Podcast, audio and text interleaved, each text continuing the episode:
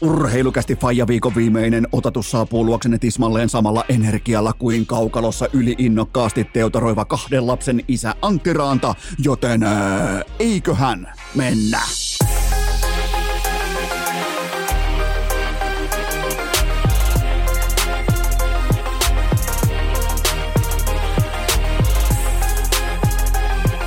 Urheilukästin kutoskausi. Salvoksen hirsistudiossa Eno Esko, tuottaja Kove ja päiväkorista karannut pikku Taavetti. Tervetuloa te kaikki, mitä räkkähimmat kummikuuntelet jälleen kerran urheilukästin pariin on isänpäiväviikon perjantai 10. päivä marraskuuta ja...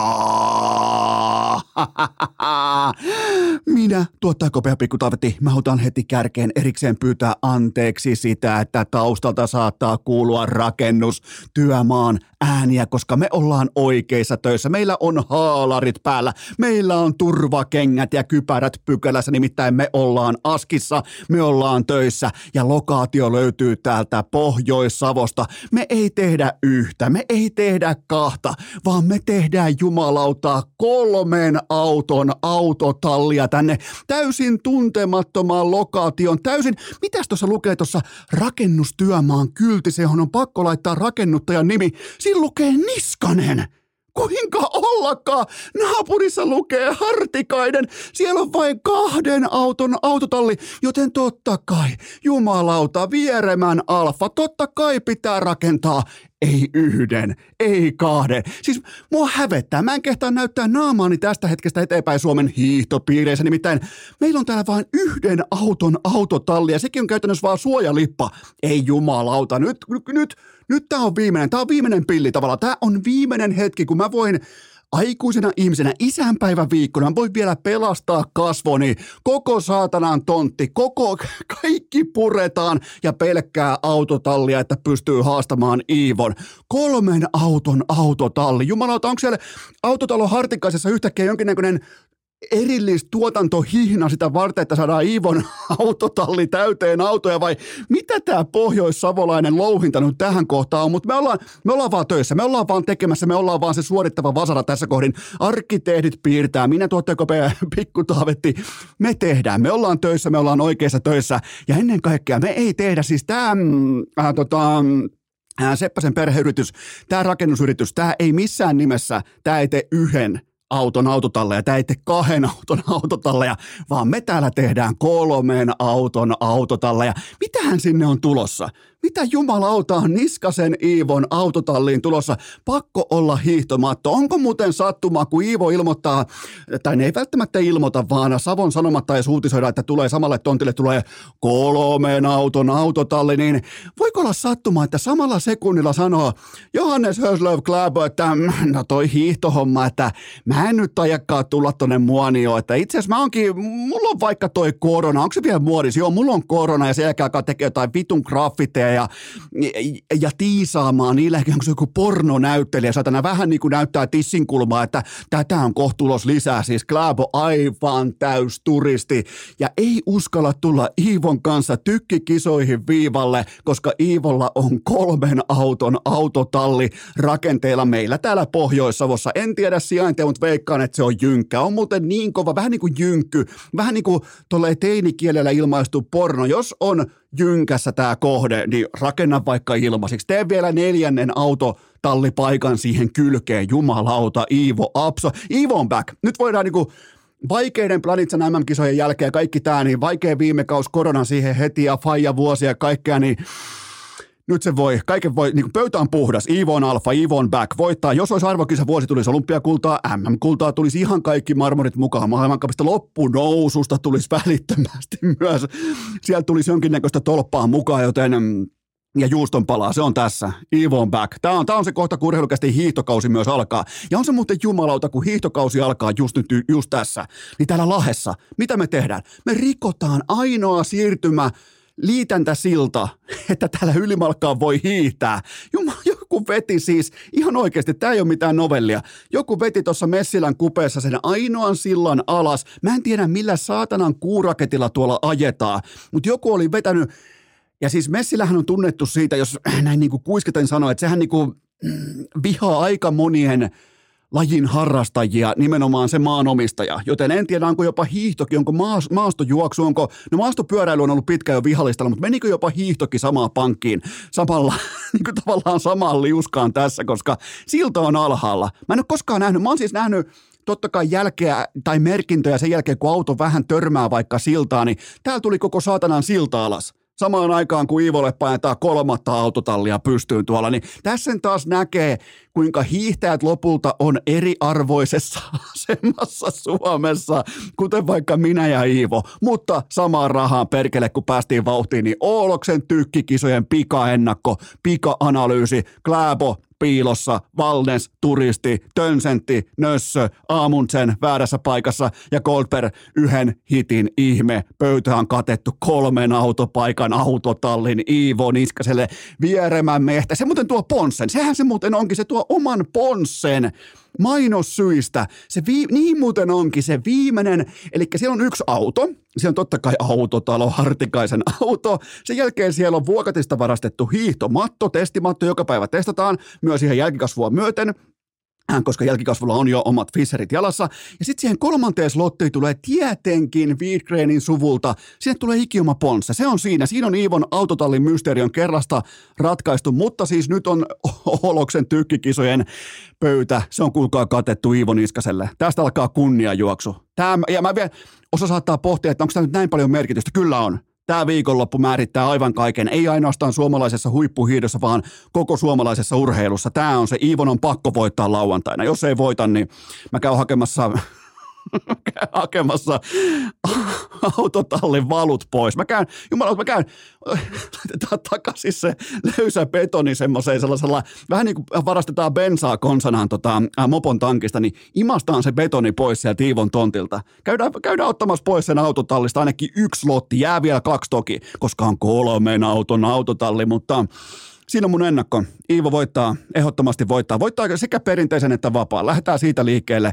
Tulee huikea, huikea kisaviikolla. Tästä niin alkaa urheilukästi hiihtokausia. Ja kuvaavaa on jo sekin, että Sanoman johtava hiihtotoimittaja Ville Touru on jo omakätisesti pitänyt huolen siitä, että Iivon otatus tulee suorana ISTVstä.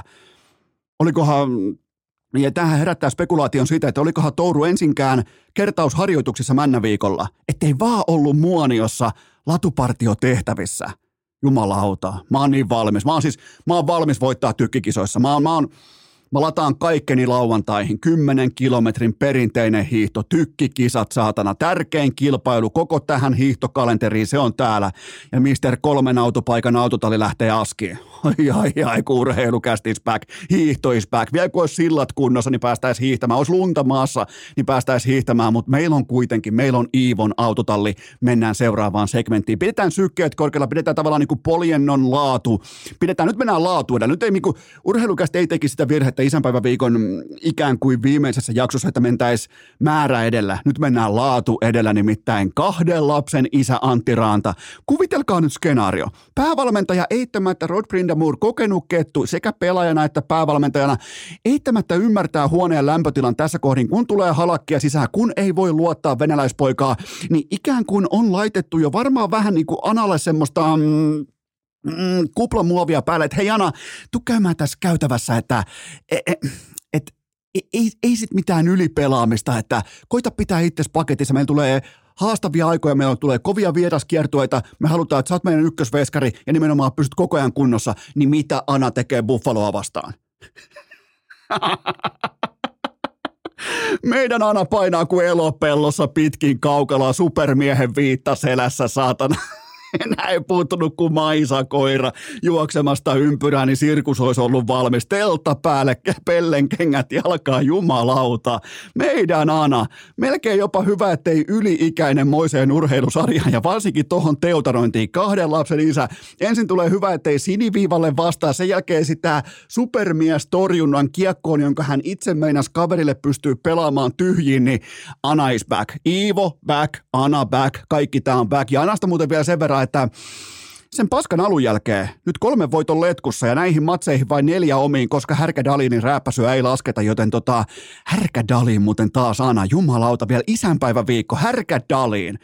Just kun on tavallaan uinut osittain ainakin mun suosioliiveihin, tai, tai ainakin pois sieltä niin kuin vihapuolueen kantilta, niin yhtäkkiä hän tekee isänpäivän viikolla Analle hyvä, ettei nollakulmasta maali. Mä en hyväksy sitä, mä en katsele sitä ja lopulta meidät pelastaa vain ja ainoastaan Iivon kolmen auton autotalli tähän kohtaan ihan pientä taukoja sitten jatketaan. Urheilukää! Hukkaan heitettyä käteistä kuin mainonta puhtimäen perseessä. Tähän välikköön hallittu Pikapon purheilukästin legendaariseen aikakoneeseen, nimittäin yläasteikäinen Enoesko aikoinaan kuvitteli, että hän tietää musiikistakin kaiken, kunnes ystäväni isoveli vilkas mun CD-soitinta, vilkas mun kirpputorilta ostettua minidiskä rakkinetta ja totesi, että ei todellakaan näin. Tolla tavalla ei kuunnella musiikkia. Hän laittoi ylimielisesti heti perään Pink Floydin Wall LPn soimaan levysoittimeensa. Ja tämä tässä on maksettua kaupallista verbaliikkaa. Sen tarjoaa elisa.fi kautta urheilukäst, koska osa ehkä tässä kohdin arvaa kyllä vain audiotekniikka, vanhan liiton huippumodernit levysoittimet. Nyt osoitteessa elisa.fi kautta urheilukäst, joten ei mitään muuta kuin punkkulasi kouraan, ylimielinen ilme kasvoille ja Pink Floydin LP soimaan aikoinaan oikeastaan siitä oppi Eno Eskokin, että on yksi tapa kuunnella laadukasta musiikkia ja se on totta kai levysoitin, joten menkää osoitteeseen elisa.fi kautta urheilukäst, koska siellä on teille audiotekniikkaa venaamassa. Se osoite on kaikille tuttu ja se on elisa.fi kautta urheilukäst. Taistele heki! Tokkopa on kellään mitään sitä vastaan nyt levysoittimien äärellä, että Eno Esko kertoo teille pikaisen nostalgisen tarinan siitä, miten hän saapui kotiin Meritaimen Cup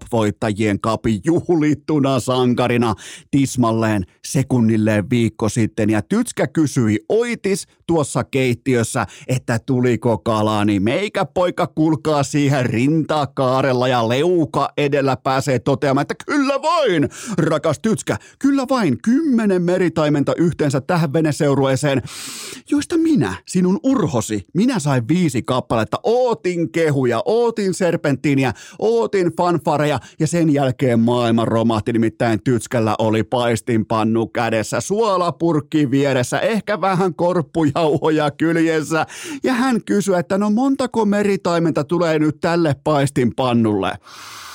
Ja mä alan siinä sitten pyöritellä, no, no siis tilannehan on tämä, että, tota, että, tota, tota, tota, että siis pitää ymmärtää se, että ei, ei ymmärtänyt, eikä mennyt läpi. Joten tavallaan nyt sitten Tytskän ikään kuin maalikamera tarkastuksen myötä lopulta me saatiin yhteensä nolla meritaimenta. Ja mulle sopii tämä tavallaan, koska eihän Tytskä, hän, hän ei välttämättä näe kalastamista, enkä muuten minäkään. Siis mä oon syntynyt semmoiseen perheeseen, missä kalaa joko saadaan tai ei saada. Eli kalaa joko syödään tai sitä ei syödä. Jos sä et syö kalaa, niin silloin sä et ole sitä myöskään saanut. Että tällainen niin kuin urheilukalastus, viihdekalastus, kaikki tämä, niin se on tullut vasta myöhemmin mukaan kuvioon nimenomaan, että huolehditaan kalakannasta, päästetään todella Mä, no mä päästän käytännössä kaikki kalat vapaaksi. Mulla on sellainen lähtökohta, ellei kyseessä on roskakala, se on sitten ihan eri debattinsa, mutta silloin kun puhutaan jalokaloista, laatukaloista, niin kyllä mä, mulla on todella korkea kynnys ottaa kalaa mukaan, mutta tavallaan tämä oli hyvä sellainen realismi tsekkaus Tytskältä, että tuleeko tälle paistinpannulle kalaa, aha, ei tu, ette saanut mitään.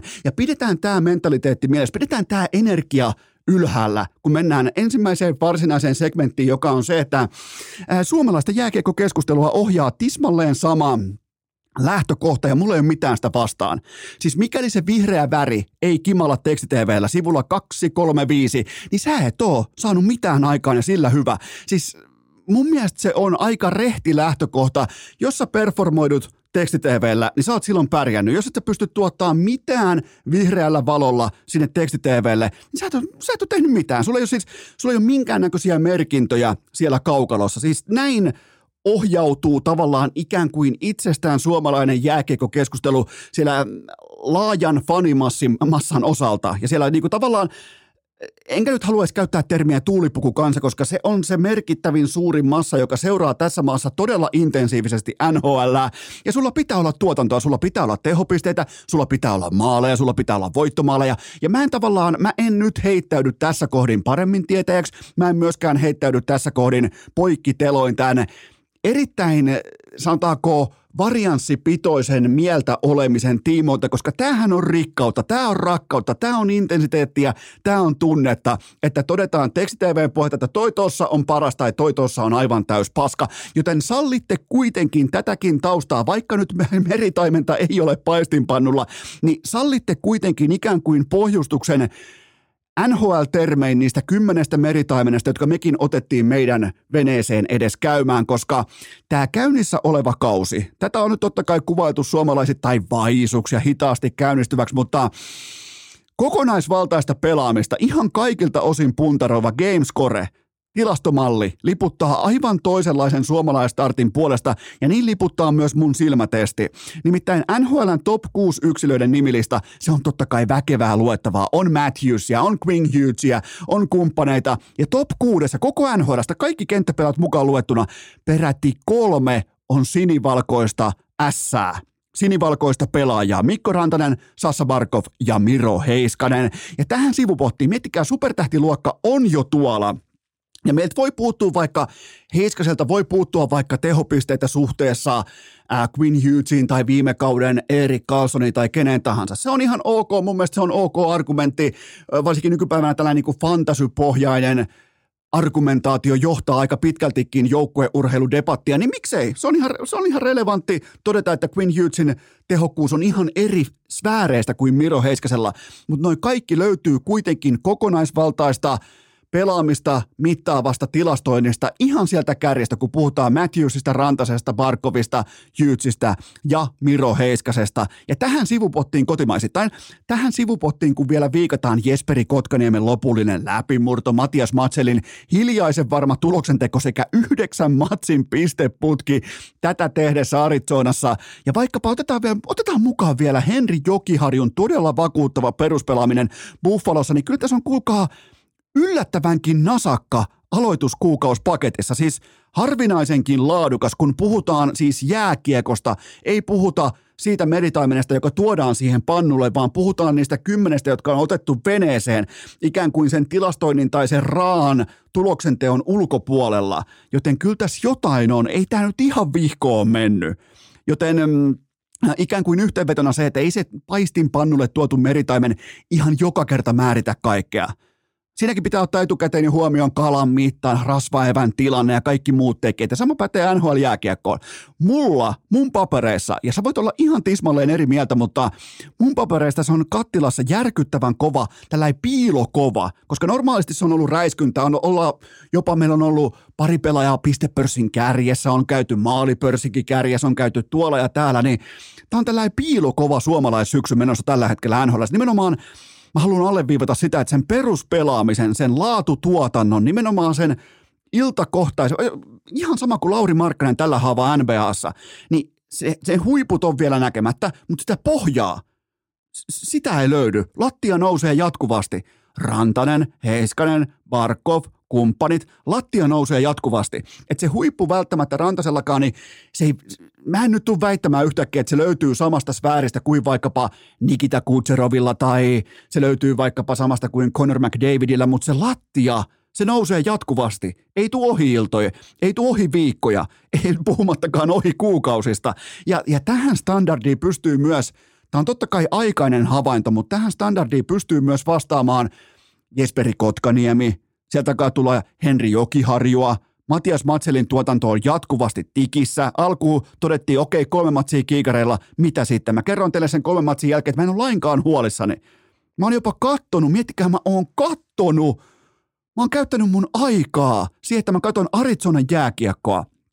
Ja mä tein sen havainnon välittömästi, että Matselille ei ole mitään hätää. Se tulee olemaan erittäinkin relevantti pelaaja NHL vuosiksi eteenpäin. Se on kun nakutettu tähän nykypäivän sääntökirjaan, pelitempoon, kaikkeen, mitä moderni jääkiekko vaatii.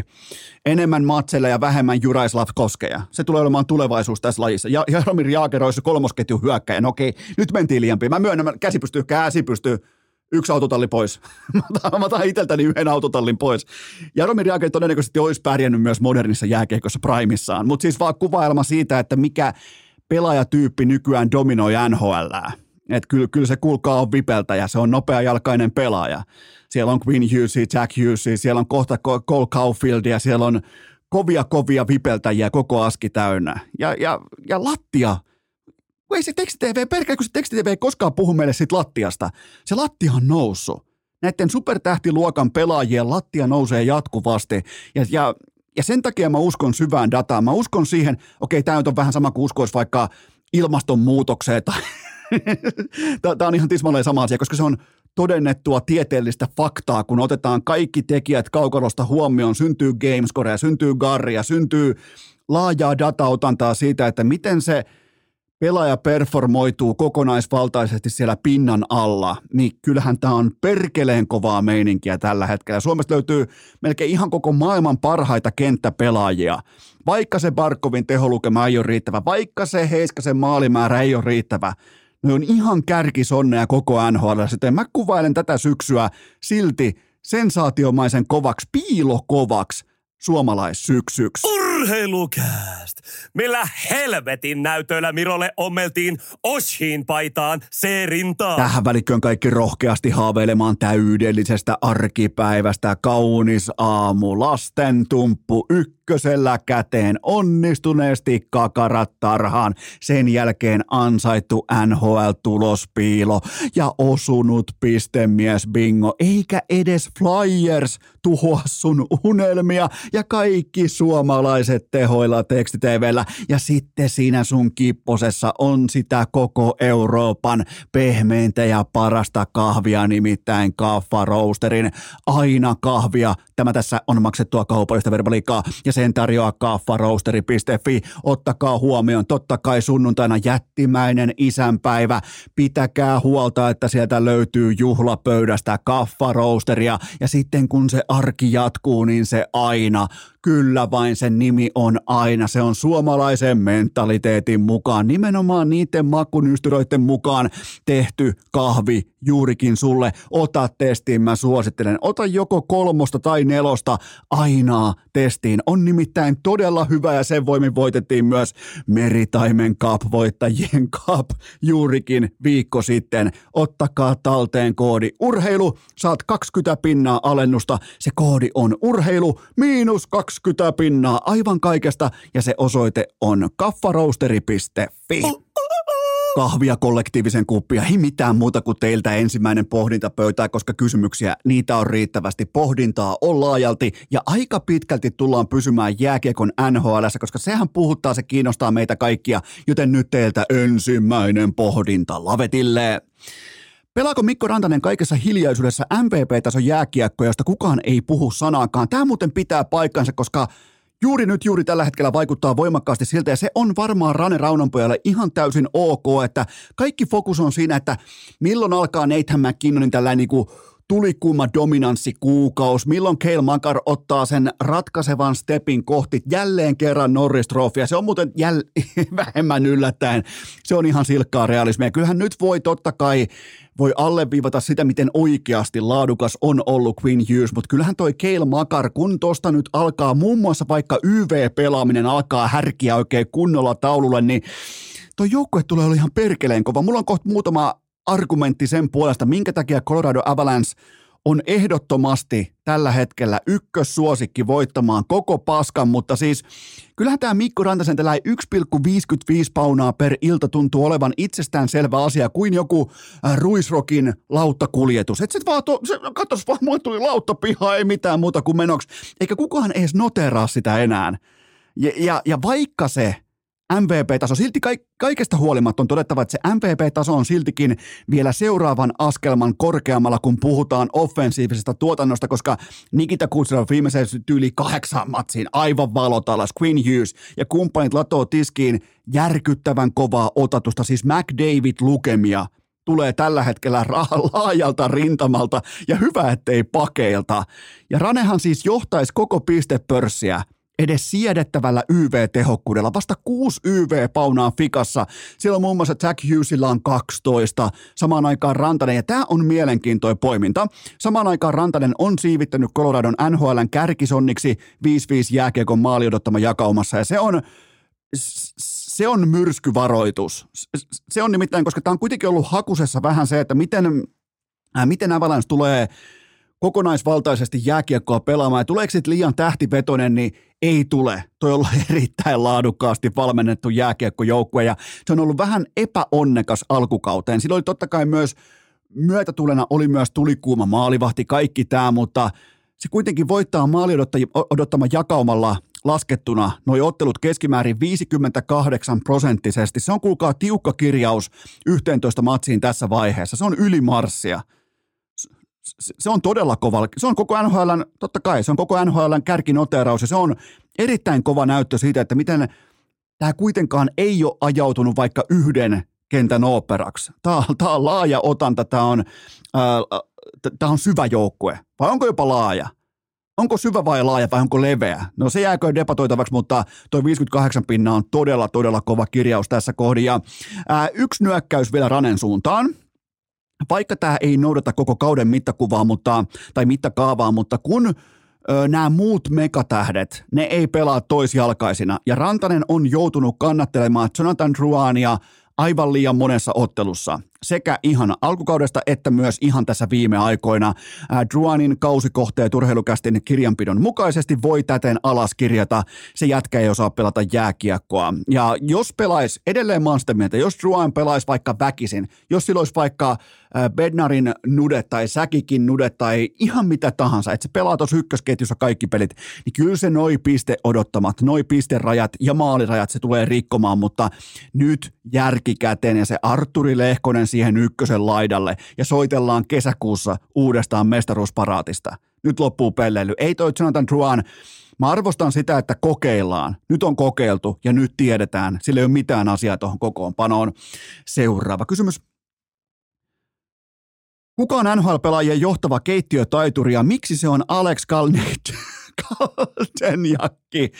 Jumalauta, aika puskista pääsee iskeä, koska ootan totta kai, että nämä liittyy NHL, nämä kärkikysymykset, ja nimenomaan puhutaan oikeasti NHL-pelaajista, mutta nyt puhutaan siis Alex äh, Galchenakista, ei missään nimessä Gal, Galchenjakista. Mitähän mä oon sen sanonut aiemmin? Se on siis Galchenjak. Galchenjak, kyllä, Alex Galchenjak vaikkei nyt sinällään se nimi ei ole jääkiekkoilullisesti järi relevantti tässä kohdin, mutta siis osa varmaan muistaa, miten tämä mielialapelaaja sai kesällä Arizonasta kenkää välittömästi saapumisensa jälkeen, ja hän siis sai kenkää äärimmäisen sopimattoman käytöksen johdosta, jonka hän oli kohdistanut poliiseihin pidetystilanteen yhteydessä.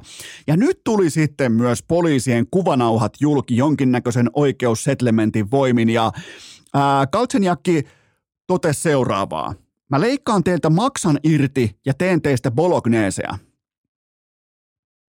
Kai ainakin osan debatista lopettaa nimenomaan sen osalta, että kuka on se keittiötaituri. Nimittäin todella haastava resepti. Maksa bolognese. Nimenomaan maksa voimin. Ensin ottaa elävän maksan pöytään ja sen jälkeen tekee siitä bolognesea. Ja, ja nyt voi taas kysyä, että missä tällä kokkaaminen ylimalkaan menisi läpi. No totta kai Venäjällä. Rosollia kylkeä se on siinä. KHL on kaikki tervetulleita. Se oli kyllä kovi, pudotteli todella kovia laineja. Se oli ihan kuin jostain niinku, semmoista vähän uhmaikäisten freestyle battlesta, tällä räppibattlestä tämä kyseinen. Siinä ei vaan ollut sitä vastapuolta ollenkaan tässä kyseisessä battlessa. Joo, se ilmoitti, että leikkaa maksan irti ja tekee niistä bologneseja, näistä kyseisistä, kyseisistä poliisisedistä, joten tota, tältä pohjalta.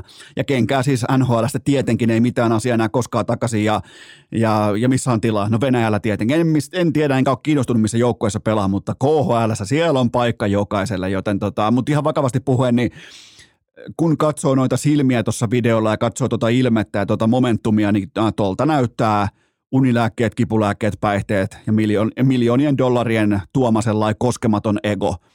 Tuolta se näyttää. Toi on sellainen kombo, mikä onneksi suomalaispelaajien tiimoilta to, noita silmiä ei ole nähty. Mutta about tuolta se näyttää. Se vakava lähivuosien ja miksei myös edelleen pinnan alla kytevä päihdeongelma, kun puhutaan fentanyylistä, puhutaan kaikesta, mitä muun muassa vaikka Purdue Pharma on saanut aikaan pöytään Amerikoissa, kun määrätään, no ei mennä nyt kuitenkaan siihen, mutta about toltanen silmät näyttää. Seuraava kysymys. Säikähtikö Tampa johto urheilukästin merellä ehtoja?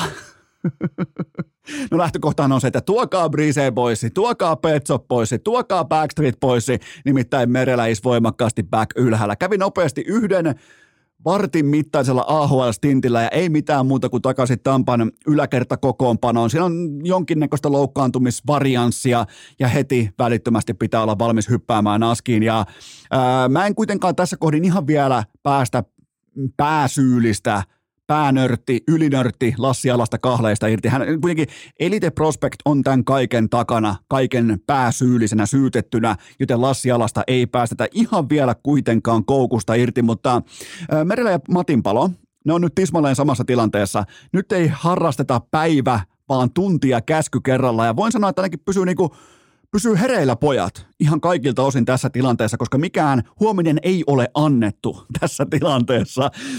Ja, ja mä listaan teille myös nyt tästä motivoit, äh, motivoituneena, nyt kun te rakastitte Matin palon vierailua ja totta kai vaan puoli tuntia, mutta mä, mä itse tykkään semmoisista urheilijoista, jotka ei ei me piiloa fraasien taakse.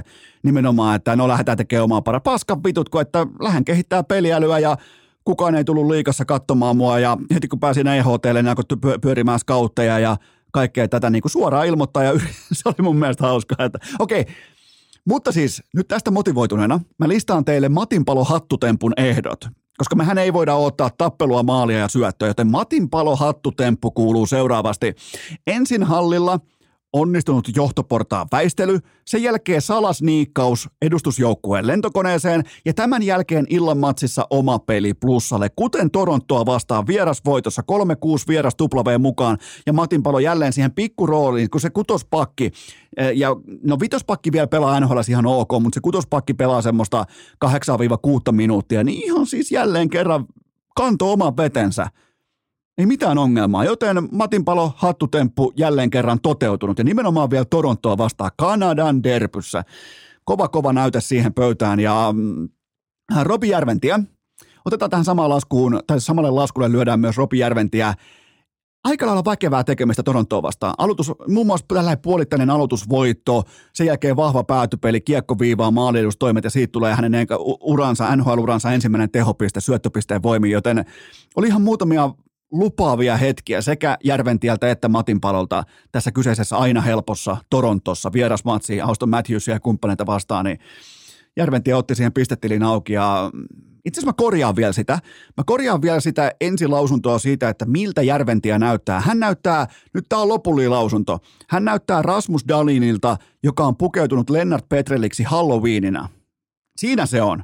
Siinä se on se kokonaispaketti, mutta kyllä vain merellä ylhäällä, Matinpalo ylhäällä, Järventiä pisteillä seuraavaan kysymykseen. Montako kertaa Flyers kykenee vielä luomaan vihanahkansa tähän kauteen? Vihanahkan luonti. Ää, kuutisen vuotta sitten päivälleen Arizona avaa kautensa 11 matsin L-tuubissa ja vastaan astelee Philadelphia Flyers ja totta kai Arizona voittaa sen ottelun. Ja nyt sitten sama homma, muutama päivä takaperin. San Jose Sharks 11 matsia lettiin yhteen putkeen ja vastaan asettuu Philadelphia. Totta kai San Jose voittaa sen jääkekoottelun. Ja tämä oli ensimmäinen kerta, ensimmäinen tavallaan laatuaan koko NHLn historiassa, kun yksi organisaatio, eli Philadelphia Flyers, kykenee tähän samaan uskomattomaan featureen ei yhtä kertaa, vaan kaksi kertaa. Ja mikäli pitää kaivaa syyllisiä etsiin niin kuin pitää, niin se on kuulkaa Travis Konetski. Hän oli mukana, tai on ollut mukana kummassakin fiaskossa, ja hän tuhosi myös varhain keskiviikkoaamuna. Mä en, mä en ikinä olisi mun journalismissa puolueellinen, mä en koskaan ole subjektiivinen, mutta Konetski kuitenkin tuhos Eno Eskon pistemies bingon. Kaikki muut neljä pelaajaa alle oli jo osunut, ne oli päässyt jo tehotaululle, ja sen jälkeen tämä vitun Flyersin marginaalilaita hyökkäystä ei koskaan tuu mitään. Ne tekee yhden maalin. San Jose Sarksia vastaan, jota on tehty 20 kaappia kahdessa edellisessä matsissa sitä ennen. Sitten 0 plus 0 on vittu nolla sen jälkeen. Mä lähden vielä pikku ja tarhaa siihen. Jumalauta, mä sanon. Kyllä niin kuin aina saatana pitää hävetä ja kärsiä, kun on olemassa sellainen organisaatio kuin Philadelphia Flyers – Jumalauta. Aina löytyy. Aina kun kuvittelee, että okei, nyt me ollaan, me ollaan sujut, me ollaan kuivilla, että kaikki vanhat velat on kuitattu ja voidaan lyödä kättä päälle, niin eiköhän ne vittu häviä San Jose Sarksille. Sille, että tämä pikku raitin mikkihiiri ei paunaakaan. Ja kuten sanoin, mä en ikinä antaa subjektiivisen näkökulman tavallaan tulla mun journalismin väliin. Tämä on kaikki objektiivista tarkastelua, kuten vaikka se, että Travis Konetski pitäisi, ei nyt ihan mene Bolognese tasolle, mutta menettely pitää olla tuntuva tässä kohdin. Tähän kohtaan, tähän kohtaan ihan pian tauko ja sitten jatketaan. Urheilukääst! Muistakaa, että Touru Hoffren pelastaa tämänkin kanavan joka ikinen tiistai. Eno Eskon ikäkumppanit ympäri Suomen tietää tiedosta ja tunnustaa sen kultaisen ohjenuoran, että jos sä käyt kekelle ja hinkille, eli isälle ja pojalle, niin mikä se on? Se on vakava riski, kun taas riski ei ole se, että sunnuntai-iltana isät vastaan pojat NHLssä, Sassa Barkov vastaan vastaan Conor Bedard parhaaseen katseluaikaan. Kaikki katsomaan se osoite on viaplay.fi ja tämä totta kai on maksettua kaupallista verbaliikkaa ja sen tarjoaa Viaplay. Aivan jokainen NHL-ottelu suorana lähetyksenä. Lauantain primetime kellon aikaan esiintymässä Miro Heiskasta. Ja sunnuntaina sitten kuten todettua isät vastaan pojat Sassa Barkovi vastaan Conor Bedard. Älä missaa. Viaplay.fi huippukiimainen valioliiga, järkyttävän tasainen Bundesliga, megalennokas NHL ja paljon paljon muuta. Se osoite on viaplay.fi. Eteenpäin! Tässähän nousee suorastaan tunteet pintaan, kun pohtii sitä, että sunnuntaina totta kai isänpäivänä mä saan itse päättää, että mitä ruokaa tehdään. Normaalisti NHL Primetimeen ja NFL-kattauksen totta kai ämpärillinen siipiä siihen, mutta nyt tästä kaikesta motivoituneena, kaikesta inspiroituneena ja se fakta ymmärtää, että meidän nyt ei ole sinä paistin pannulasta meritaimenta, niin miten olisi bolognese? Miten olisi sanoa tytskälle vaan, että mä haluan bologneseä. Mä haluan tavallaan niin kuin inspiroitua tästä KHL-kokin uskomattomasta reseptivihkosta. Toki ilman, että siihen palotellaan yhtäkään arizonalaispoliisia siihen kyseiseen kattaukseen, mutta miten olisi bolognese? Miten olisi isänpäivä bolognese? Se muuten voisi toimia, mutta nyt kuitenkin teiltä seuraava seuraava pohdinta pöytään. Mikä selittää Eetu Luostarisen nollatason startin kauteen? No, mikä on muuttunut? Kysymys kuuluu totta kai, että mikä on muuttunut tässä kohdin, koska pelaaja on sama, kätisyys on sama, roolitus aika pitkälti on sama, niin mä kysyn teiltä, että mikä on muuttunut, ja vastaus on totta kai se, että vain ja ainoastaan odotukset on muuttunut. Hän on äh, tässä kohdin se pitää ymmärtää, että hän on NHL-pelaajana ensi kertaa tilanteessa, jossa ihan oikeasti odotetaan myös tulosta. 12 ottelua ja 0 plus 1 ei riitä. Se on ihan sama kuin kiikarit. Se on ihan sama kuin katsoisi kiikareilla merelle ja siellä ei näy yhtään meritaimenta valmiina sun paistin pannulle. Ja nyt hän teki kuitenkin totta kai sitten heinäkuun lopussa ihan oikea-oppisesti hyvästä positiosta teki etupeltojatkon Floridaan kolme vuotta ja 9 miljoonaa dollaria ja se potkaisee itsensä sisään ensi tai tavallaan niin kuin vuoden kuluttua, tismalleen vuoden kuluttua, joten vaikka se tulevaisuus noin niin kuin dollaripinon tiimoilta se on turvattu, niin kyllähän tässä nyt jonkin verran varmaan vaatii luostariselta tämä tilanne resilienssikykyä, koska onhan tämä siis tuloksellista alisuorittamista. Ja edelleenkin se 5-5 pelaaminen ja puolustus, se toimii. Nyt kun ei enää punnitakaan siinä vaassa, vaan punnitaan laadukkaan syvyyspelaajan vaassa, jonka pitää pystyä tuomaan myös mieluiten tulosyksikossa jonkinnäköistä tuotantoa pöytään, niin siellä ei tapahdu mitään, tai ainakaan tähän saakka siellä ei ole tapahtunut yhtään mitään. Se on tukossa. Mä en sano, että se on poissa olevaa tai heikkoa, mutta se on tukossa.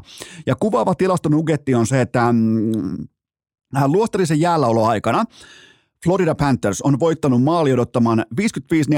Mm, erittäin laadukasta jääkeikkoa. Siis tämä on sellainen aina sellainen laadukkaan pelaajan merkki. Se on, että sä oot plusmerkkinen tässä kyseisessä XGF-kategoriassa.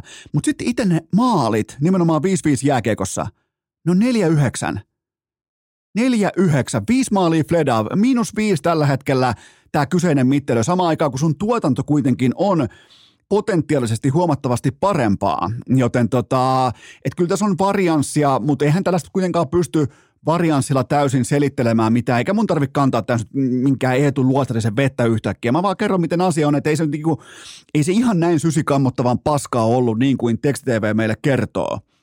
Et kyllä se kuitenkin valonpilkahduksia on ollut, mutta samaan aikaan on myös ollut äärimmäisen vaikeita, mutta mm, Äh, nyt kun tuli, tuli nostettua pöytään toi, että siellä on, äh, siellä on isäpoika mittelö luvassa sunnuntai-iltana, eli Sassa Barkov äh, vastaan Conor Bedard, niin mulla on teille Barkovista muutamia poimintoja, koska ilmeisesti teitä ei, ja mä ymmärrän tämän täysin, ilmeisesti, ilmeisesti teitä ei myöskään vakuuta Sassa Barkovin teholukemat tähän kauteen, jotka on aika lailla tuollainen niin kuin pauna per peli vähintään tässä kohdassa, tulee olemaan sitä koko kauden mitassa, mutta äh, 5-5 jääkiekon toteutuneet maalit tähän saakka – 12-2, siis 11 täyttä ottelua jääkiekkoa ykkössentterinä johtavassa roolissa. Sitä vastaan on tehty kaksi maalia 5-5 jääkiekossa. Ja se jakauma on 86 prosenttisesti kallellaan Barkoville silloin, kun hän on kentällä. Se konkreettinen maali toteutuma jakauma. Se on kaikista NHLn senttereistä paras noteraus. Mulla on tähtihyökkäistä, jotta saadaan tavallaan niin kuin skaalaa. Mulla on tähtihyökkäistä teille esimerkkejä. Kutserov – tähän saakka 13 omiin tasakentällisen. Matthews 8 omiin, Crosby 9 omiin, Kaprizov 16 kaappia omiin tässä vaiheessa. Mä toistan vielä kerran, tautologiankin uhalla. Sassa Parkov kaksi maalia omiin tähän saakka tällä kaudella tasakentällis jääkiekossa. Ja nimenomaan 5-5 jääkiekossa. Et, et, et kyllä siinä Conor Bedadikin saa ihan päivätyön verran laittaa toistoa sisään, että pystyy tuosta lockdownista tekemään ylimalkaan mitään, joten kun tulee monesti nostettua tässäkin ohjelmassa tikun nokkaan se, että Sassalla ei riitä tämä tai toi hyökkäyssuuntaan, mikä pitää paikkansa tietyissä aspekteissa, mutta tämä peruspelaamisen taso, niin tämä on ihan koko NHLn priimaa tällä hetkellä. Seuraava kysymys. Onko Los Angeles Kingsin vieraspelaaminen koko NHLn parhaiten varjeltu salaisuus? Tämä kausi vieras siellä 7-0 ja viime kevät mukaan lukien 10-0 tuubi menossa. Kymmenen vierasvoiton putkessa operoi tällä hetkellä Los Angeles Kings ja Ää, tässä on ihan oikeitakin voittoja mukana toisin kuin pitkin leviämyskävän Lauri Marjamäen kärpillä. Että tässä on ihan oikeita vierasvoittoja käyty hakemassa, kuten vaikka Vegasia, Torontoa, heitetään mukaan vielä Fila, koska se sopii narratiiviin ää, ja kaikista näistä kahden pisteen merkintä mukaan. Keskikaista kaikki perustuu tässä joukkueessa keskikaistan kokonaisvaltaiseen laatuun. Se on todella kova ja täydellisesti roolitettu. Siinä on hyvin vähän säikettä. Siinä on lattia erittäin korkealle, eli Kopitar, Dubois, Dano, sen jälkeen on vielä Blake Lisotte. Blake Lisot äh, nelosentterinä. Eli lattia korkealla horisontti paljon alhaisempana kuin vaikkapa Oilersissa, äh, kuin vaikkapa, no otetaan vaikka Oilers siihen verrokiksi, niin – niin kummalla lähet, kummalla keskikaistella lähet tällä hetkellä vaikka playoff-sarjaan, jos jollain ihmeen kaupalla Edmonton Oilers pääsisi playereihin, niin tota, kyllähän toi Kopitar, Dubois, Dano ja Lisotte, niin kyllähän se on aika kova keskikaista nimenomaan sen perustasaisuuden osalta, eikä se, että kenenkään tarvii erikseen joka ilta, tai kenenkään ei tarvitse tuossa porukassa taikoa kania hatusta, ja se on se pelottava joukkueen merkki, kun kukaan ei ole tuli kuumana, joten tota, et pelin hallinta perustuu keskikaista ja tuskin tulee yllätyksenä kellekään, että Kings on 5-5 pelaamisen maali odottama jakaumassa koko NHLn top kolme joukkue. Että eihän siitä päältä löydy kuin Colorado Avalanche oikeastaan. Niin, ja, ja nostetaan vielä useamman kerran jo haudattu maalivahti Cam Talbot esiin.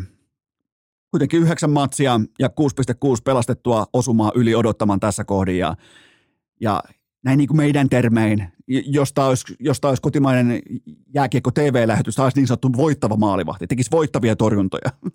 Eli 6,6 pelastettua maalia yli odottaman tähän saakka Cam Talbot, jota en olisi nyt välttämättä ihan ekana asiana odottanut tähän kyseiseen sesonkiin. Seuraava kysymys. Vittu mitä kysymyksiä pelaa. Kysytään silti. Kysymys kuuluu näin. Eikö Tori Krugista pitänyt tulla ihan eturivin kiekollinen pakki vuosiksi eteenpäin? Käsittääkseni konsensus oli ainakin osittain tämä, mutta fakta on se, että seitsemän täyttä kautta Bruinsissa ehti tehdä hänestä bostonilaisen identiteetin lapsen. Hän oli osa identiteettiä, hän oli osa kulttuuria, hän ei ollut se veturi, hän oli se perävaunu ja se näkyy melko lailla karmealla tavalla tässä kohdin. Että totta kai. Tämän jälkeen marsittiin pankkiin, koska hän tunsi olevansa epäkunnioitettu Bostonin äh, jatkotarjouksen myötä. Varmaan aika moni meistä olisi tuossa marssinut sellaista pikkusivulaukkaa, semmoista jopa polven nostoa. On muuten pikkutaivatin kanssa tällä hetkellä hauskaa, kun mä näytän sille esimerkkiä. Mä nostan sellaista vähän niin kuin jalannoston juoksua, sellaista mitä vaikkapa pikaiturit tekee alkulämmittelyssä. Vähän sellainen niin kuin jalannostojuoksua teen, niin pikkutaavetti kopioi perässä ja juoksee, juoksee siis mun perässä ympäri kämppää, nauraa. Se mielestä on niin hauskaa, kun sekin osaa nostaa nyt jalkaa suoraksi tuohon eteensä samaan aikaan, kun se kipittää. Niin se on nyt niinku kovinta paskaa tässä huushollissa. Mutta takaisin tähän toiseen mikkihiireen, eli Tori Kruukiin me kaikki oltaisiin tuossa kohdin tehty jalannostojuoksua kohti pankkia, seitsemän vuotta ja 45,5 miljoonaa dollaria. Ei mitään ongelmaa sen kanssa, mutta tällä kaudella 11 matsiin 0 plus 1. Kuitenkin kentällä 21 minuuttia per peli ei tee yhtään mitään hyökkäyssuuntaan. Ja just nyt, just tällä hetkellä mä rakastan tätä tilastoa. Piste maksaa tolle talolle just nyt, just tällä hetkellä 6,5 miljoonaa dollaria per laaki. se on kaunis tilasto se, että kuinka paljon yksi tehopiste maksaa joukkueelle. Tori Krugin kohdalla se maksaa tällä hetkellä 6,5 miljoonaa dollaria per laaki, joten ei tässä kohdin kuitenkaan ole mun mielestä relevanttia käyttää yhtään ylimääräistä sekuntia St. Louis Bluesiin. Aivan täyttä jätettä. Seuraava kysymys. Onko Arizona keksinyt YV-pelaamisen polkupyörän uudestaan? Ainakin osittain. Ja on muuten kaunis. Siis puhutaan siitä kuviosta. Mä laitan, voin laittaa tästä klipin someen nimittäin. Ää, Nick Schmaltz neljön keskellä syöttölautana ja, ja, ja hän operoi siitä keskeltä ainoastaan yhden tatsin pelejä eteenpäin. Siinä on sitten siivillä joko Kelleriä tai jopa Heittonia, joka tekee sen alustavan käyttösyötön. Sen jälkeen saa välittömästi yhdellä välikosketuksella kiekon itselleen takaisin ja laukoo aina joka kerta itse. Joten Keller tai jopa Heitton pystyy viimeistelemään tuosta sitten käyttöpassin jälkeen, joten Tämä on ihan aivan selvä setup play. Tämä jopa välillä vähän, mun oli pakko vähän tutkia nauhaa, niin tämä jopa välillä vähän silleen kun Junnu joukkueessa joskus päätetään, että hei tehdään tämä, että nähtiin tämä telkkarista, niin tehdään tämä, niin tämä kuvio jopa vähän niin kuin odotuttaa välillä itseään, että se alkaa. Siinä on vähän sellaisia junnumaisiakin piirteitä mukana ja totta kai tämä tullaan lukemaan pois jatkossa, mutta ei tähän nyt niin nopeasti ehitä reagoimaan, etteikö tämä vielä pari, pari maalia pystyisi tuottamaan. Erittäin hyvä kuvio, kätisyydet osuu ja nimenomaan yhden tatsin syöttöjä jo seuraavaan rytmiin ja vedetään siihen niin kuin vastarytmiin, suoritetaan myös laukaus ilman haltuunottoja, joten tota, ja mulle tulee mieleen siis Leinot keväältä 2011, kun Mikael Granund ja Jarkko Immonen pyöritti vastaavaa klinikkaa, oliko nimenomaan vaikka Norjaa vastaan, taisi olla ainakin se tärkeä peli, missä saatiin Immonen ikään kuin vetäytymään siihen seuraavalle tasolle neljön keskeltä. Ihan siis eri kuvia, mutta sama, samalla tavallaan niin kuin aivonystyröiden hieronta oli kyseessä siinä, että miten voi hämmentää vastustajan pakkaa tämmöisellä ehkä erikoisemmalla syöttökuviolla tai sijoittumisella, mutta joo, Arizona YV on ihan ehdottomasti, se, sekin on kat, katsomisen arvoista. Miettikää Arizona, saatana. Arizona jääkiekko on katsomisen. Kyllä nyt on taas ainoa Arizona-fani inboxissa miettiä, että tämä, tämä tässä on tilipäivä. Seuraava kysymys. Tuleeko tästä seuraava valmennuksellinen trendi, että pehmeitä ja ylipalkattuja ex-tähtiä nakataan vilttiin kesken matsin? Ihan heti alkuun on todettava, että mä arvostan kysymyksen tiettyä latausarvoa, sitä energiaa, mikä tähän on pakattu. Ja totta kai keltanokka-coachi Flamesissa Ryan Huska, ei lainkaan paskapäätös, laitto siis Jonathan Huberdoon kylmästi viltiin kesken matsin 10,5 megaa per kausi kesään 2031 saakka kertoo siitä, että tämä nuori coachi, tulokas coachi, ei ainakaan pelkää pimeätä. Samaan aikaan Kolumbuksessa Pascal Vincent puolestaan koiran kopitti Johnny Gadrota 9, 9,75 megaa kesään 2029 saakka. Ja voidaan vaikka aloittaa Huberdoosta. Hän on sielultaan sellainen putipuhdas myötätuulipelaaja. Hän on klassinen nousukauden ja härkämarkkinan pörssihaja. Kaikki osuu, kulkee, kulkee, tänne vaan. Mä oon se.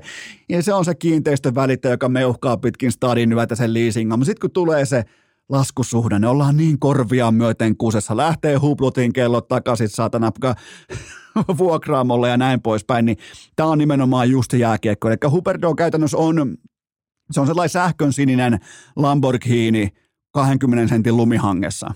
Ja jokainen voi siitä sitten päätellä, että mitä sillä tekee. Sillä ei tee yhtään mitään. Joten 12 ottelua, kaksi tehtyä maalia, kuusi tehopistettä. Tasakentällisin oma peli 5-15, eli miinus 10. Ja siihen vielä kaksi kihausta omiin ylivoimallakin. Se muodostaa lukeman miinus 12. Luovuttaja ei asiaa kentälle päävalmentaja Ryan Huska, tismalleen oikea päätös.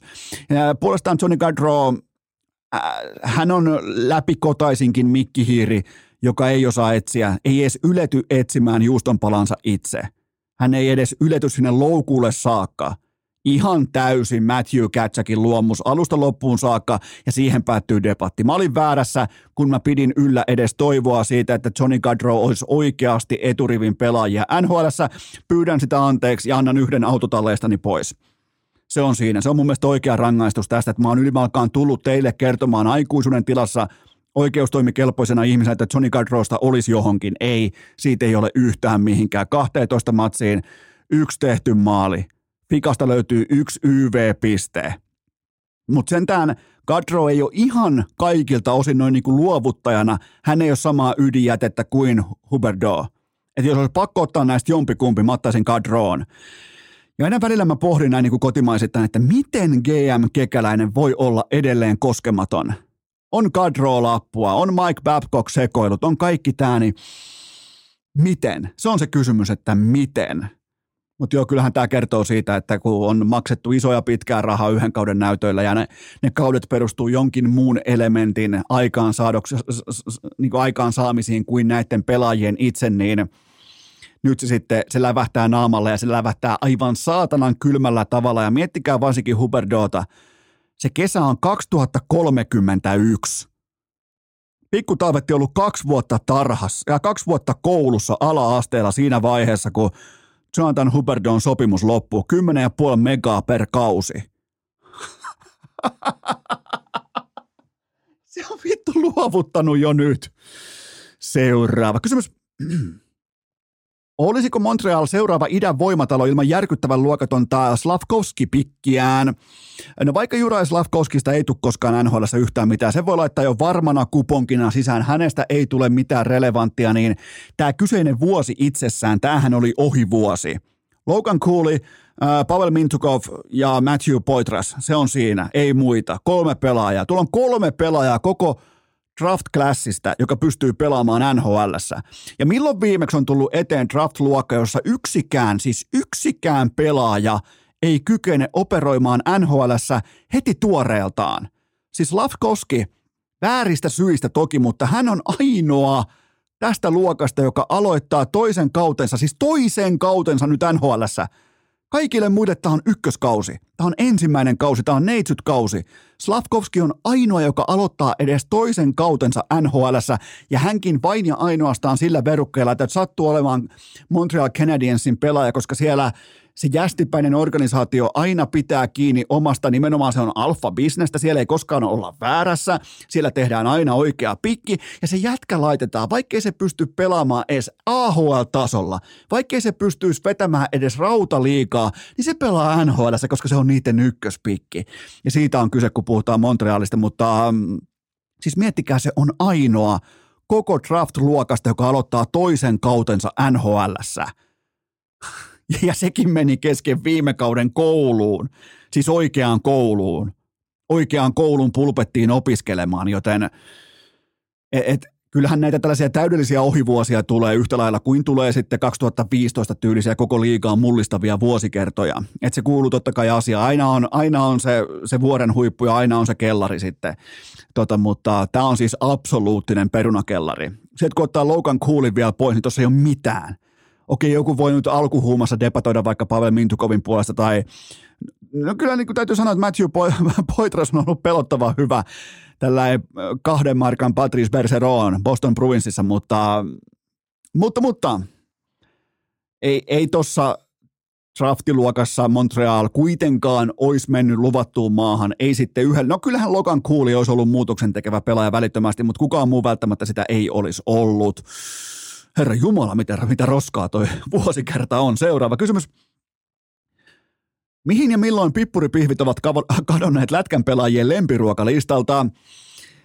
Tämän kysymyksen esitti Arttu Lindeman, joka oli selannut vanhoja lätkäkortteja, siis pelaajakorttikansioita ja huomannut, että varsinkin aikoinaan jostain syystä kaikkien suosikkiruoka oli nimenomaan pippuripihviä siihen vielä kermaperunat, niin Arttua kiinnosti sitten kovasti se, että mikä on taustalla. Hän on, mä, se on sen verran kuitenkin vielä mua nuorempi, että se ei välttämättä edes tiedä, joten en ole Esko luennoinut teille kaikille jonneille, jonnet, jotka ei tiedä tai muista sitä, että mä oon just sopivan ikäinen muistamaan sen haavekuvaston siitä, kun lama-aika loppui, niin pippuripihvistä syystä tai toisesta, siitä ei tullut ainoastaan ruoka-annosta Suomesta, vaan siitä tuli statussymboli. Siitä tuli nimenomaan se annos, jota mä kat- kävin katsomassa ravintolan ikkunan ulkopuolelta, vaikka mä muistan edelleen, kun mä kävelin aina Lahessakin kouluun, mä muistan edelleen, kun mä siitä marssin pitkin tota Hämeen katua, Hämeen tietä, jompikumpi, Hämeen katu, niin tuota,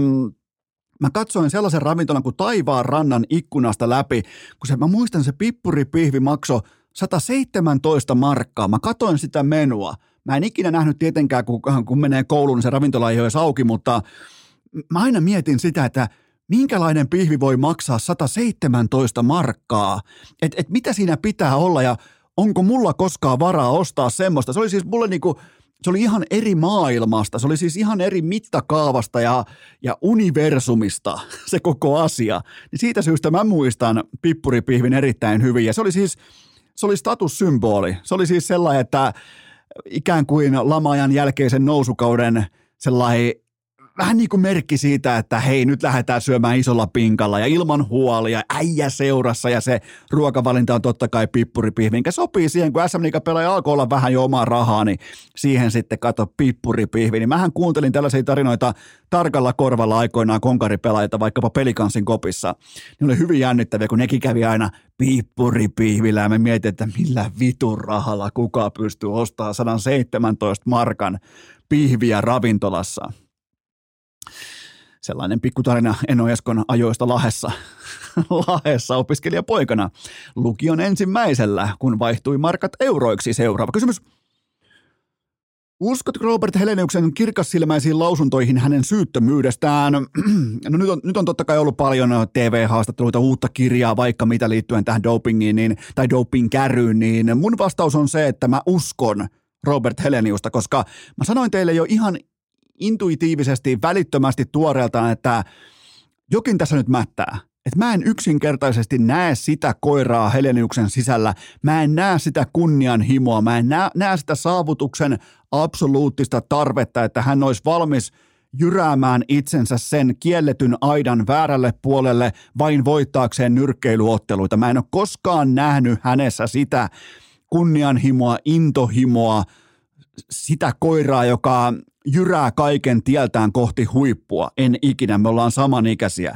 Niin tota, Tämä on melko irvokas tapa uskoa urheilijan doping-syyttömyyteen, mutta tämä perustuu tämä mun uskomus vain ja ainoastaan siihen, että mä en ole ikinä uskonut Robert Heleniuksen kunnianhimoon. Ja tästä syystä mulle tuli ihan täytenä shokki, että mit, mit, mitä on käyttänyt Siis mi- mihin on käyttänyt? En siis tiedä. Mä uskon tästä syystä, mä uskon hänen vilpittömyytensä tässä tilanteessa ja ja ke, voi, ke, kenties Helenius on syönyt vaikka mustia mirin koiran ruokaa. Kuka sitäkään tässä kohdin enää tietää, mutta on, on muuten, jos, ne on muuten, ne on muuten vegetuotteita. Otetaan pois ne. Ei, ei käy.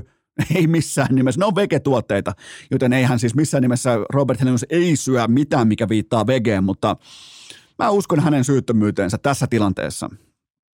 Että kyllähän faktat sitten sen meille kertoo, että mitä sieltä löytyy niin kuin nyt epäilyasteella on löytynytkin ja mutta mä uskon ihan täysin hänen vilpittömyyteensä, että tämä kaikki on tapahtunut ihan vaan sen takia, että se on syönyt ei ainoastaan kananmunaa, vaan koko vitun kanalan.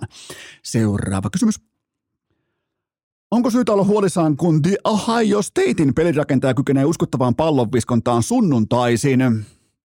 Ja se on harvinaista, että The Ohio Statein pelirakentaja se on ihan tuttu, että ne pärjää lauantaisin, mutta se kun pitää tulla kirkkaisiin valoihin NFLään sunnuntaisin, niin tähän saakka kaikki ne pojat on sulanut, ihan jokainen – Tuosta koulusta, tuosta voimatalosta ei tullut yhtäkään laadukasta pelirakentajaa NFLään siis ei ainakaan mun aikana ei koskaan, joten tota, CJ Stroud tästä syystä ja tästäkin syystä on ollut koko NFL-kauden kärkitarina tähän saakka. Johtanut Houstonin jo neljään voittoon kahdeksassa ottelussa ja kuitenkin ton porukan, ton hevonpaska sirkus ryhmittymän voitto odottama oli kuusi ja puoli tupla veetä, ja mä tiedän sen liiankin hyvin siitä syystä, koska se on mulla sekä kausipoimintalapulla, että se on mun keskinäisessä Ville Terenius vedonlyönnissä myös yhtenä kohteena, missä mun näkemys on se, että niiden pitää voittaa alle kuusi ja puoli ottelua. Totta kai ne voittaa nyt enemmän.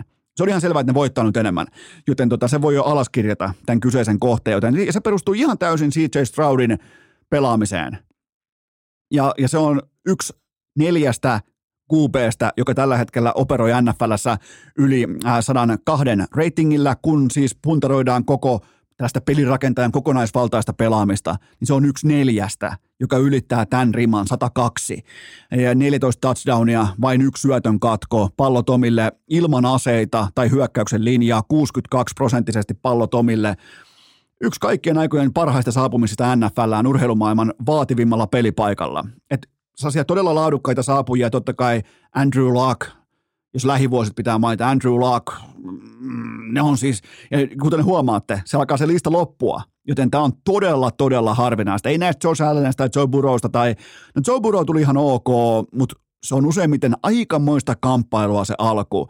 Ja urheilukästin MVP-ranking tällä kohdin NFLssä on, että mm, Lamar Jackson, Jalen Hurts, Joe Burrow ja CJ Stroud. Siinä on mun, siinä on mun NFL MVP-rankin, nyt kun mennään kohti viikkoa numero 10. Ja itse asiassa NFL-pikit viikolla numero 10, kun siirrytään siitä, että meillä on vähemmän NFL jäljellä kuin takana.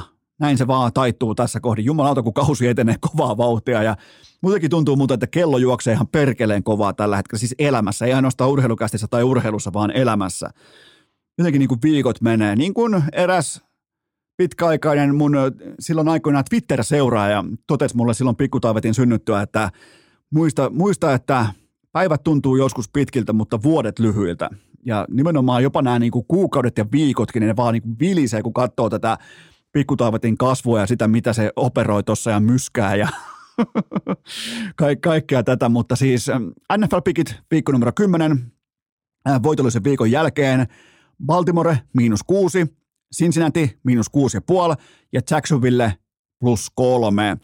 Eli Baltimore miinus kuusi, Cincinnati miinus kuusi ja puoli ja Jacksonville plus kolme. Se on se lista. Se on se lista. Älkää tulko kysymään näin. Mä, ja mä, mä oon muutenkin tehnyt sellaisen linjanvedon, että mä huomasin kuinka paljon mä käytän aikaa ihan oikeasti näihin NFL-kohdepoimintojen segmentteihin. Siis mun oli pakko leikata jotain pois mun kalenterista, että tämä ei ole pelkkää Salvos Hirsistudiot jotain elämää, koska täällä on jotain muutakin jännittävää tällä hetkellä meneillään, niin, niin NFL-kohdepoimintojen laaja, laaja käsittely sai jäädä ensimmäisenä pois. En pyydä anteeksi, koska nämä kaikki on ihan tietoisia päätöksiä, ja urheilukästi ei tehdä niiltä osin mitenkään läpällä tai kännissä.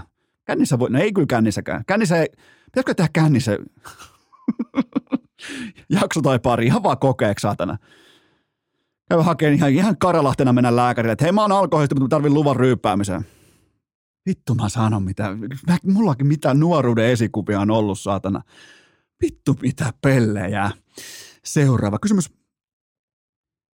Mihin uskottavuuskategorian asetat kääriän taannoisen palkinnon? No kyllähän tällainen niin kuin Music, Music TV, Euroopan Music Awards, vai mikä se oli? European TV Music Awards, joku palkinto, yleisöäänestys, vuoden pohjoismainen artistiäänestys, niin kyllähän se menee samaan kategoriaan kuin itse keksityt podcast-palkinnot tässä vuosien mittaan, mitä löytyy urheilukästinkin seinältä useampia kappaleita. Mutta pääasia on kuitenkin se, että Loreenille ei hävitä, ei missään olosuhteissa, ja itse asiassa Loreenille ei ole hävitty yhtäkään kilpailua, jossa kansa, se joka on aina oikeassa, varsinkin politiikassa ja demokra- demokratiassa, se kansa kun saa valita oman voittajansa, niin Loreen ei ole ottanut pinssiäkään mukaan, toisin kuin Euroviisujen persettä myöten fiksatussa saatanan Aban 50-vuotis nuoleskelutapahtumassa, jossa kääriältä ryöstettiin kaikkien aikojen selvin Euroviisuvoitto. Minkä takia se ei ole, vieläkään, minkä takia se ei ole viikoittainen uutisaihe, miten se ryöstettiin? Minkä takia ei vaan todeta yhteen ääneen – kaikkien aikojen ilmiselvintä fiksausta, että oli pakko saada viisut Ruotsiin. Miksei muuten Suomen valtiojohto ollut hereillä kääriälle Ruotsin passi hetkeksi, viikoksi? Niin silloin oikeus olisi toteutunut niiltä osin, että kääriä voittaa, niin pitäkää ne kinkerit siellä Ruotsissa. Tai sitten tasapuolisuuden nimissä Ahvenanmaalla, siinä välissä. Siellähän on se helvetin rikas yksi äijäkin, niin se voi maksaa koko paskan omistaa. Jumala, siinähän se muuten on. Ai että oli, kuulkaa, heinolalaisena oli komeita lukea verolistoja, kun oli Heinolan oma poika, perkele Pekka Kopra, oliko Suomen tuloveropörssin kakkosena, Volt-perustaja Miki Kuusen jälkeen. Taisi muuten olla Pekka Kopra Heinolasta, Vierumäen teollisuus. Ai saatana. Hyvä Heinola. Se on kuulkaa siinä.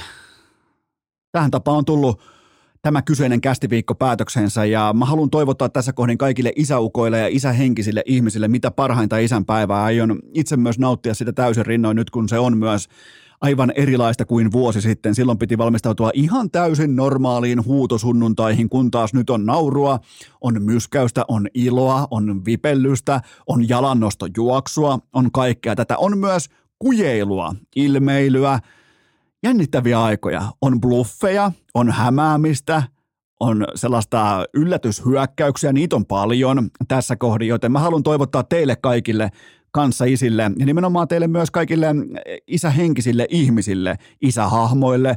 Haluan toivottaa mitä parhainta isän päivää ja mä esitän kaikille myös arkihaasteen liittyen tähän pyhäpäivään. Eli ihan arjen kautta lähdetään tavallaan lähestymään tätä kyseistä upeata pyhäpäivää. Mä haluan kannustaa teitä siihen ihan täysin avoimesti, että tämä saattaa kuulostaa naivismilta, mutta mikäli sä harrastat urheiluvedonlyöntiä, niin ja, ja, mä, mä ehdotan sulle vaan ihan suoraan niin kuin näin niin kuin mies miehelle, että jätä lauantain kohteet kokonaan väliin. Ettei tuu sitä ikimuistoista pahaa biittiä just sul, miksi mulle aina? Miten mä voin olla aina se? Jätä ne lauantain kohteet kokonaan väliin. Ettei tuu sitä ikimuistoista yhden tolpan päähän jäi noin ja noin paljon rahaa, niin ettei se kalva mieltä sillä sekunnilla, kun se oma lapsi tuo naamarikorvissa sitä aamupalaa siihen sänkyyn. Et mä oon todella iloinen, että mä oon isä vasta nyt, enkä silloin, kun mä kannoin tappioita tai voittoja seuraavaan päivään mukana. Joten, joten tämä on sellainen niin arkihaaste, että jos huomaat, että sulla ottaa joskus koville vaikka Muistakaa myös se, että voittaminenkin voi ottaa koville, mutta jos sulla ottaa niinkin turhassa asiassa kuin urheiluvedonlyönti, ottaa koville ja jotenkin vähän on siipi maassa ja sellainen, että vaimokin saattaa kysyä, että mikä sua ärsyttää, niin sitten sä vaan tiuskittaa, no ei mikään, niin jätä, jätä kokonaan väliin, jätä lauantai kokonaan väliin, jätä jo tämä perjantaikin väliin. Se ei ole sen arvosta, se ei todellakaan ole sen arvosta. Joten tota, se on sellainen ihan pikku arkihaaste, koska mä tiedän, että monet teistä harrastaa urheiluvedonlyöntiä, viihdevedonlyöntiä ja, ja osa teistä on nimenomaan vielä koodannut aivonsa siihen perisuomalaiseen moodin, että et, te olette voitollisia pelaajia. Ette ole. Ette ole. Uskokaa se nyt, se on parempi uskoa tässä ennemmin kuin myöhemmin. Joten ettei synny sitä illuusiota siitä, että voitatte, koska vain sen jälkeen te voitte pettyä, kun teidän odotukset on voittaa. Joten sitten kun se jättimäisen rekan yhdeksäs perävaunu jääkin tolppaan, niin te koette jostain syystä, että te olette epäonnisia, että tämä tässä on vääryyttä ja te kannatte sen seuraavaan päivään. Ja silloin te ette pysty täysin rinnoin nauttimaan siitä, kun sieltä kenties tuo sitten se pikku, paikallinen pikkutaavetti tuo sen vaikka Olonies voileivän, epämeritaimen voileivän tuo siihen sänkyyn, kuten mä, mä toivon, että jos tämä niinku auttaa mitenkään tämän päivän lähestymistä tai muutenkaan, niin, niin toivottavasti tämä tuo jotain ainakin perspektiiviä siihen. Ja kaikki te, kellä on se isä, ja kaikki, jotka, joilla on varsinkin ollut vaikeita Fajan kanssa, niin, niin muistakaa, että ei viestiä, ei yliolkaista ohipeluuta, vaan ihan rohkeasti vaan, mä kannustan teitä kaikkia, että se ei välttämättä aina elämässä tunnu hyvältä, että voi vittu pitää soittaa, kenen kanssa on ollut vaikka vähän riitaa, voi olla vaikka kotoa pois muutto ja sen jälkeen on jostain perusasioista, pikkuasioista riitaa ja egojen taistelua, kaikkea tätä, niin muistakaa, että se on osa elämää. Se on osa in, inhimillistä kasvua. Mutta jos nyt edes tänä sunnuntaina, isän päivänä, niin pystyisi laittamaan ne asiat. Mä tiedän, se on vaikeaa laittaa ne asiat sivuun, mutta mä haastan silti, että vaikka se tuntuu pahalta ja huonolta ja väärältä, niin silti se soitto sille faijalle voi merkitä siellä puhelimen toisessa päässä ihan koko elämää, niin tehkää se. Se on mun kannustin teille tähän kyseiseen upeeseen, upeeseen viikonloppuun ja kaikille teille isille ja isähenkilöille mitä parhainta isänpäivää ja Mulla on vielä ihan pieni niin tällainen varianssipitoinen isänpäivätarina. Tämä ei niin kuin, tavallaan tämä ei niin sisällä mitään tunnetta tai mitään muuta vastaavaa, mutta meinasin sentilleen vuosi sitten, meinasin ostaa Pikkutaavetin kanssa yhdessä isänpäivälahjaksi, siis tämmöisen niin kuin isäpoika-osakkeita. Ja kohdistus oli jo mielessä, se oli ihan tuossa naapurissa, ihan naapurissa melkein on, aina kun mä ajan maantiepyörällä, mä ajan tämän kyseisen paikan ohi, niin siinä on sellainen tehdas kuin Kempower. Ja olisin ollut ikimuistoinen vuosi tämän tiimoilta, koska sieltä olisi ihan ok halpaa hintaa ostettu, se olisi käynyt todella, todella korkealla, kun taas sit nyt sit just täksi isänpäiväksi se olisi tullut hyvin lähelle sitä ostohetkeä. Että olisi se silti vielä 5 euroa plussalla per osake, mutta olisi ollut aikamoinen vuoristorata nimenomaan Pikkutaavetin kanssa vähän seurailla sitä, että miten tämä kyseinen osake kantaa oman vetensä nyt tässä sitten vuoden mittaan, mutta ei nostanut ja muutenkin mun strategian liittyen tähän, tähän asiaan on hieman erilainen, mutta tuli vaan mieleen tällainen pikku niin kuin isänpäivätarina liittyen tällaiseen varianssiin ja siihen, minkälaista vuoristorataa toikin joskus voi olla, mutta Pleikka Vitonen, se on nyt matkalla, se on todennäköisesti tässä kohdin jo perillä. Se lähti, arpa osui Kotkan suuntaan, sinne onnittelut Joonakselle, ja Joonas muuten itse hän voitti tämän kyseisen Pleikka Vitosen, niin hän antoi sen Pleikkarin pikkuveljelleen lahjaksi, joten tämä, niin kuin, tämä tarina tavallaan sai myös upeita piirteitä niiltä osin. Ja, ja tota, mulla on muuten myös mielenkiintoinen perjantai nyt edessä, ennen kuin mennään kohti sunnuntain isänpäivää, niin nyt perjantaina nimilappua rintaan. Kun me, kun me kaikki saatiin lukea, että jumalauta Sara Sieppi maksaa enemmän mätkyjä kuin Kääriällä on ansiotuloja, niin kuulkaa Eno Esko, Kääriän manageri, laittaa nimilappua rintaan ja laittaa myyntihousua jalkaan perjantai-ilta Lahessa Kääriän keikalla paitastandi kutsuu. Mä menen Häärien kanssa myymään Kääriän paitoja, jotta saadaan Kääriä ensi vuonna tälle kyseiselle ää, tuloverolistalle mukaan, jotta hän maksaa mätkyjä enemmän kuin Sarasieppi tienaa. Se on ainoa tavoite. Ja tulospalkkiomallihan mulla tässä diilissä on vielä aggressiivisempi kuin gigantilla koskaan. Joten toistot sisään sitä myöten. Tupla tulos tai ulos saatana messukeskuksen taakse ammuttavaksi, jos ei ole kauppa ja boloneesia tehdään seppäsestä, jos ei homma toimi, joten tota, mm, sinne vai jos olette tulossa Lahes keikalle, niin tulkaa ostaa käärien paita. Mä myyn sen teille. Tulkaa ostamaan käärien paita. Kaikki ostamaan käärien paita. Lui, heitetään tuon kerran. Kyllä, samalla energialla jumalta Eno Esko huutaa sieltä, että silloin sä tiedät, että tuut ostaa käärien paidan. Mutta maanantaina Aivan loistava. Jopa legendaluokan vieras nimittäin. Nyt alkaa saapua, vihdoin alkaa olla aika kypsä sille, että mm, tänne kopille saapuu meikäläisen entisiä kollegoita urheilujournalismin saralta, urheilulehdestä. Nyt on ensimmäisen aika ja jumalauta mitä tarinoita. Nyt tehdään sellainen juttu, että maanantaina isänpäivän jälkeen jätti vierailu luvassa ja tehdään sellainen yhteinen kollektiivinen päätös, että kaikki viettää fantastisen viikonlopun, nauttii isänpäivästä ihan millä tavalla hyvänsä, kuhan se on plusmerkkinen, kuhan se jättää kasvot hymyasentoon ja me tehdään sellainen yhteinen päätös, että ihan normaalin tapaan maanantaina jatkuu.